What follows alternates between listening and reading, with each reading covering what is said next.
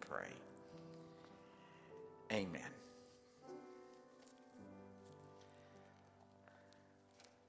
Well, friends, now that Christmas is over, is it over? I don't know. Is it over? My lights are still up in my house. And they probably will be for a couple weeks still. I don't know if I can get up on that roof right now while it's this cold. but now that Christmas is over, it's time to pay for it. Amen? Right? Oh, I didn't hear amens for that, right? Maybe it's not time to pay for it. Maybe, maybe, maybe you have a plan to wait a little while. You know, for Visa and MasterCard and that Best Buy credit account, Christmas is just beginning for them because they're going to start raking it in right about now, aren't they? Oh, maybe you have a little grace period on yours. But Christmas for them is just beginning, it's just begun. Uh, but, and we're all well aware that the day has passed and it's time to figure out how to pay for it. But I have one more message that I want to bring to you. Um, you know, we've, pre- we've gone through the Advent um, themes, finished them up on Christmas Eve, but I, I just have one final question. What if Christmas had never happened? What if Christmas had never happened? Have you ever thought about that? What if it had never happened? Our credit cards would probably be at a lower rating, and our or our uh, what, what do you call it? our credit score might be higher. Who knows? But what if but what if Jesus had never been born? This thing about the influence of Christianity being er- erased, wiped away from history. What about the church? All of that being completely wiped away. St. Nick would never have done what he did in Asia Minor 1500 years ago, setting the groundwork for his legacy. In fact, he wouldn't have even have been called a saint because that name, that moniker, would never have existed. And this is where my verse for today comes into play Galatians 4. But when the time had fully come, God sent his son, born of a woman, born under law, to redeem those under the law, that we might receive the full rights of sons. That's what Paul wrote to the Galatians. But think about this what if the time had not been right? What if the time had not fully come? What would that mean for us? Well, great works of religious art like the Transfiguration, the Last Supper, great cathedrals and churches all gone, works of literature like Pilgrim's Progress, never written, no Christian schools, hospitals, universities, academies, all of them never erected. There would have been no Martin Luther, no Refor- Reformation, no Protestant Reformation. Prison ministries would not exist. Christian relief agencies or organizations that, that bring hope, help, and assistance never formed. There would be no need for missionaries spreading the gospel, no Wycliffe Bible translators, no Christian music, no hymns, choruses, gospel songs, praise songs. There would be none of that. But the news, or the, the news would be much worse than that. Because if Christ had not come, the promises of God and of the prophets that came through the prophets, they would still be unrealized, unfulfilled. There would be no message of hope, peace, joy, love. There would be no gospel. The world would still be living in the dark age that Isaiah prophesied of. You see, from the time of Malachi and the Gospel of Matthew, that 400 year period, that was when that, that dark age that Isaiah prophesied came to pass. There were no prophets, there were no prophecies, there was no word from God during that 400 year period. That is why there is no scripture given to us, no prophecy given to us during the time uh, between Malachi and Matthew.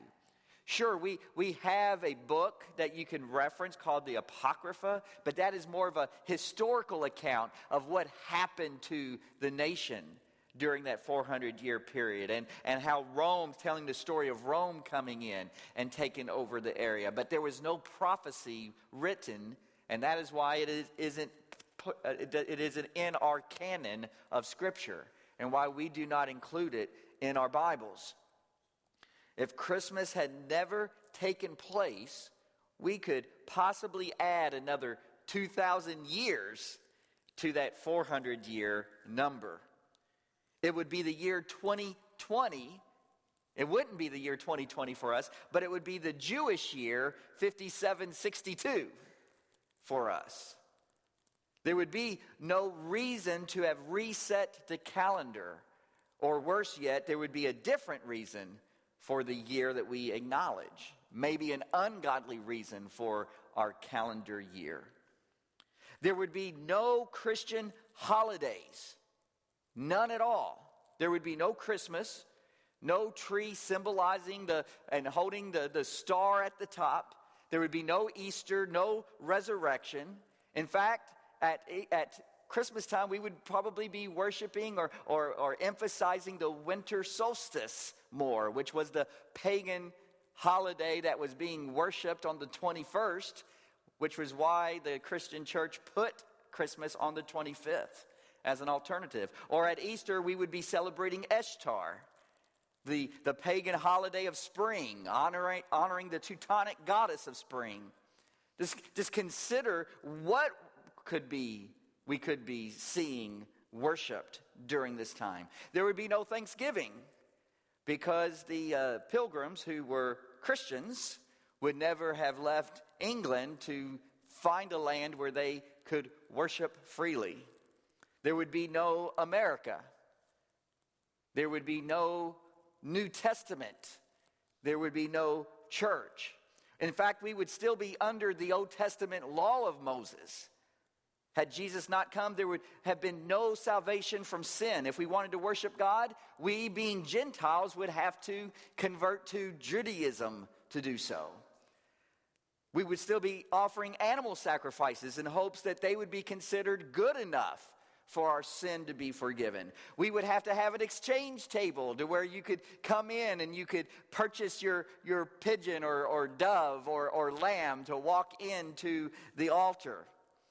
We would have to travel to Jerusalem three times a year for Passover, Pentecost, for the Feast of Tabernacles, in order to give the most important sacrifices 10% of our crops and herds, 10% to Levites and to the stewards of the temple, 10% of grain, of this and that. We, we would still be under those Old Testament rules and regulations. We wouldn't have a personal fellowship with God either.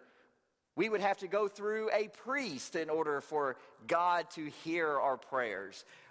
We would have to go through a priest in order for our offerings to be accepted. We would have to go through a priest. There would be no connection, no personal connection. From the beginning of human history, we've been hungry to know about our Creator, our Maker, our God. Through Christmas, through Emmanuel, through his birth, through his coming. We've been given that tangible view of who he is. That's what the name Emmanuel means. God is with us. Without him, there would be no face, no eyes, no ears, no heart, no hands of compassion, nothing in physical form to be written about. Jesus said in John 14, 9, anyone who has seen me has seen the Father. If Jesus had not come, there would still be no identification. What is God like? Who is God? Going back to Galatians 4 again, the Apostle Paul wrote, But when the time had fully come, God sent his Son Again, during that 400 years of silence, no prophets, no prophecy, heaven was silent, and yet the world was being primed. There was darkness, no word from above. Isaiah 8:22 he calls it utter darkness. Isaiah 62 he calls it a thick darkness. But the world was being primed when the time had fully come. So let me let me tell you the implications of what that means. When God sent Jesus, the world the world was ready. Yeah, it was a broken world. It was a dark world. It had broken promises, broken dreams, broken homes, broken hearts. None too different than today. It was a world in moral decline. None too different than society today. There was gross superstition, terrible immorality, widespread corruption, evil run amok, and carnality of the highest order. And no, I'm dis- not describing us, I'm describing their day. But how similar. And yet the world was perfectly primed to receive Jesus. When the time had fully come means that it was the right time. One of the endearing lines at the beginning of Peter Jackson's version of Lord of the Rings is when Gandalf comes riding in on a cart. Frodo runs up to him and he says, You're late. And Gandalf's reply was, A wizard is never late, Frodo Baggins, nor is he early. He arrives precisely when he means to. Now, if you know anything about Tolkien, you know that he was a Christian author. And he put all kinds of, of Christian influences in his fiction writings. And I believe he had Galatians 4 4 right here in mind when Gandalf enters. Because you know, God is never late. And God is never too early. God arrives at the perfect time. Jesus arrived precisely when God intended him to. All the pieces were on the board, the table had been set, the time was ripe. And it started when the government wanted to take a census. Well, that fulfilled Micah 5 2, because it pushed Mary and Joseph where? To Bethlehem, which is exactly what Micah 5 2 says would happen. Isaiah 9 7 tells us that they would both be of the lineage of David, and we know that they were. Isaiah 7:14 tells us that Mary was a virgin. Yeah. It all worked out precisely as God intended. All the pieces in place. It wasn't fate, it wasn't luck, it wasn't coincidence, it was God. Nothing ever happens by accident with God. All things work together as part of the plan that He has put into place. Consider this the odds of you finding a four leaf clover are 1 in 10,000. The odds of you being injured on the toilet are exactly the same. Finding a pearl in an oyster is 1 in 12,000. Get to shucking, right? Being struck by lightning is 1 in 115,000. And the odds of winning the $1 million prize of Monopoly at McDonald's is 1 in 451,822,158. That's a lot of McDonald's and a lot of constipation too, which is where you get injured on the toilet, 1 in 10,000. So, in the words of Lloyd Christmas, so you're telling me there's a chance. Yeah a big chance. But when it comes to fulfilling 10 of the 300,000 plus prophecies regarding him in the Old Testament, Peter Stoner, a mathematician, tabulated the odds of Jesus just doing 10 of the 300 prophecies as in 1 in 16,425 with 47 zeros after that.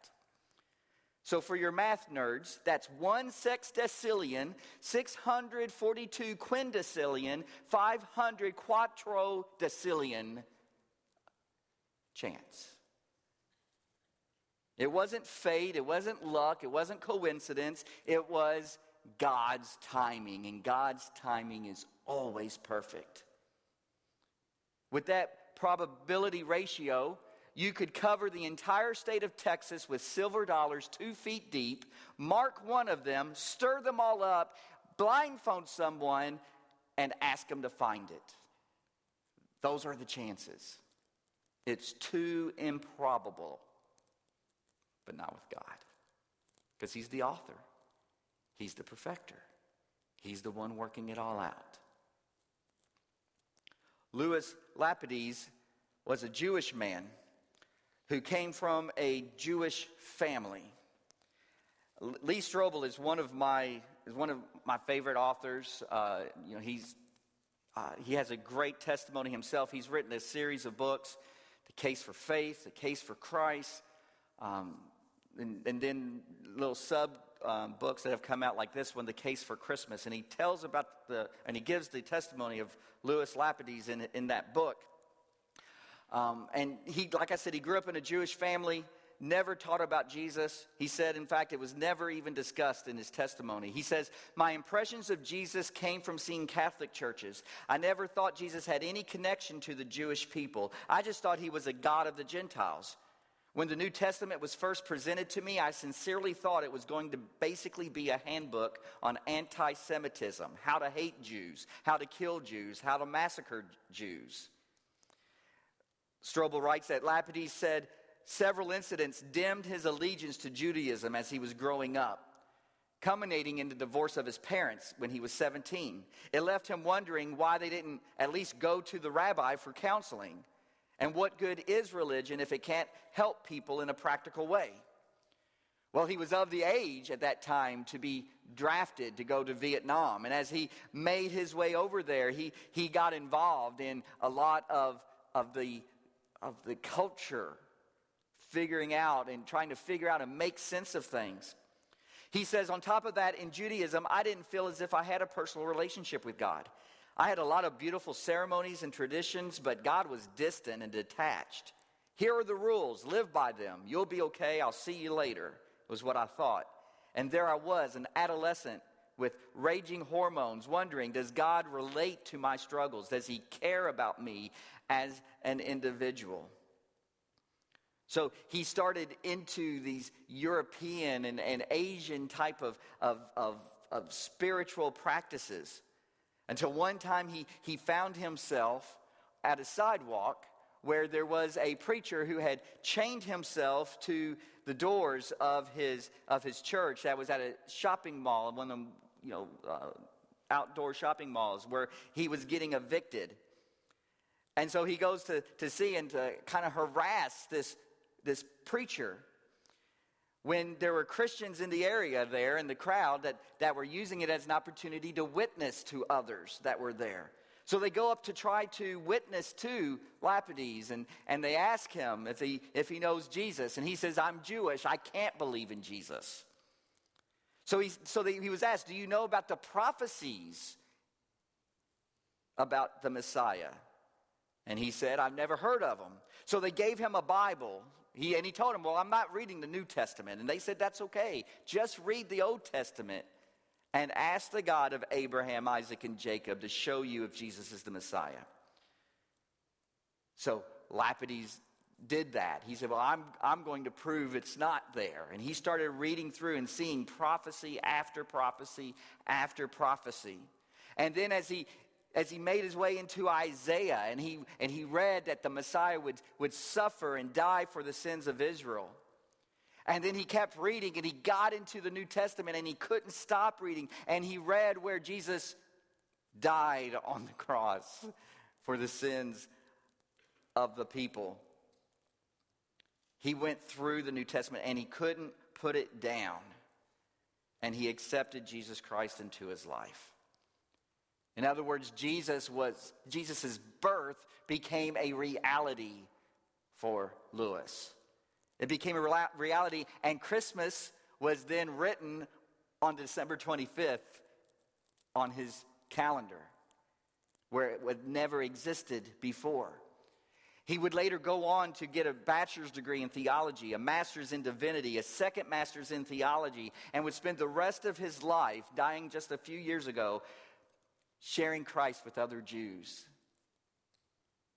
showing them how Jesus is the fulfillment of prophecy. Pastoring a church in California, teaching at seminaries. And when asked if, if Jesus, if it, could Jesus have just merely fulfilled these prophecies by accident, Lapides said, not a chance. The odds are so astronomical that they rule that out. The odds alone say that it would be impossible for anyone for, to fulfill the Old Testament prophecies. Yet Jesus, and only Jesus, managed to do it. The odds that I shared with you just a moment ago are if or a tabulation of 10 of the 300 plus prophecies. And Jesus didn't just fulfill 10, he fulfilled 300 plus. Some would even say 400 plus. For those whose minds are set on the world, Christmas isn't a holy day, it is a holiday. The true meaning of Christmas has never been fully realized. And some of us need to hear that because of the dark age that we're still living in, dwelling in. Asking questions like Louis did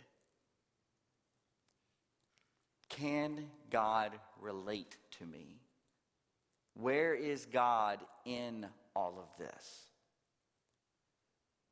Is God present? Well, Galatians 4 4 says that when the time had fully come, God sent his son at just the right time. God fulfilled, God answered. Not had the time just fully come, but God sent his son. And God, and that's because God always, always keeps his promises. There was a time in that when I knew that God had called me into ministry, and we, Marcia and I, made the plans that we were going to move and go to school, go to seminary in New Orleans. We didn't have any family down there. We had a couple of associations from a summer that she had spent down there during college to do summer missions. And so we knew a couple of people. And we moved to New Orleans away from home, away from all of our families to go to school paying for my first year of seminary on a Discover credit card because the dropout rate after the first year of seminary was so high, you could not receive, uh, you can't receive aid. They don't give you freshmen, first year students aid to go to seminary, at least not 23 years ago. Maybe they do now. So it was the ending of my first year, and we had made it through. Uh, it was about two weeks before my second year, and we were, we were without a job. We had, I had walked away from a church with a pastor who I believed that was working, serving out, or doing actions that were unbecoming of a pastor. So I, we walked away from, from that position. I hadn't received my financial aid, and seminary was starting in just a week, week and a half. And we had been praying about it. You know, Lord, what are you going to do? When are you going to show up? Are you going to show up? How are we going to do all this? And I still remember, Marcia was in Kentucky with Peter, who was a baby at this time, and he was our only one, and she was visiting family up there. And I remember the, the day after I made the decision to, to step down from that position at the church, and call, calling her in Kentucky and telling her the decision that I had made for us. The very next day, I got a call from a pastor in the church looking for a pianist. And they were wondering if Marcia might be available to play. And uh, I told him that I would pass on her information. And he said, Oh, and we're, we need a, a, a music minister too. Would you be available? And I remember getting a phone call from at the same day from a, a local uh, daycare that Marcia had applied for, asking her, Would you be available for a daytime job? And I remember uh, missionary friends of ours uh, just got into the IMB. They were going to Yemen, and they called us. They said, You know, we have this car, and we don't know, you know, you know what to do with it. Would you all take it? Okay. And then I remember getting the call from the seminary that my financial aid had gone through. And all of that happened like on Monday and Tuesday, just, you know, right at the right time, the perfect time, exactly when we needed it. And we were just like, wow, God showed up. God is good when the time had fully come. There have been other times when He has shown up for us, like when we were looking for a, new place to serve and Him showing up at just the right time. And here we are, and we're excited, and we're looking forward to 2021 and ministry and seeing God work. Amen? And I'm sure that you've been praying too for, you know, God, we're ready for you to show up. We'll put ourselves in position, the right position, on our knees in prayer, and I know He's going to show up at just the right time. But there are other situations, disheartening situations, I'm sure, where we're wondering, God, where are you?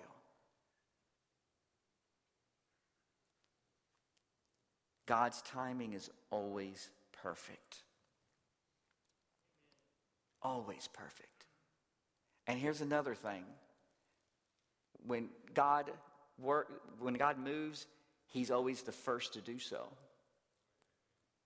He's always the first to move. You say, I, I described to you a little bit of what the situation was like in that day.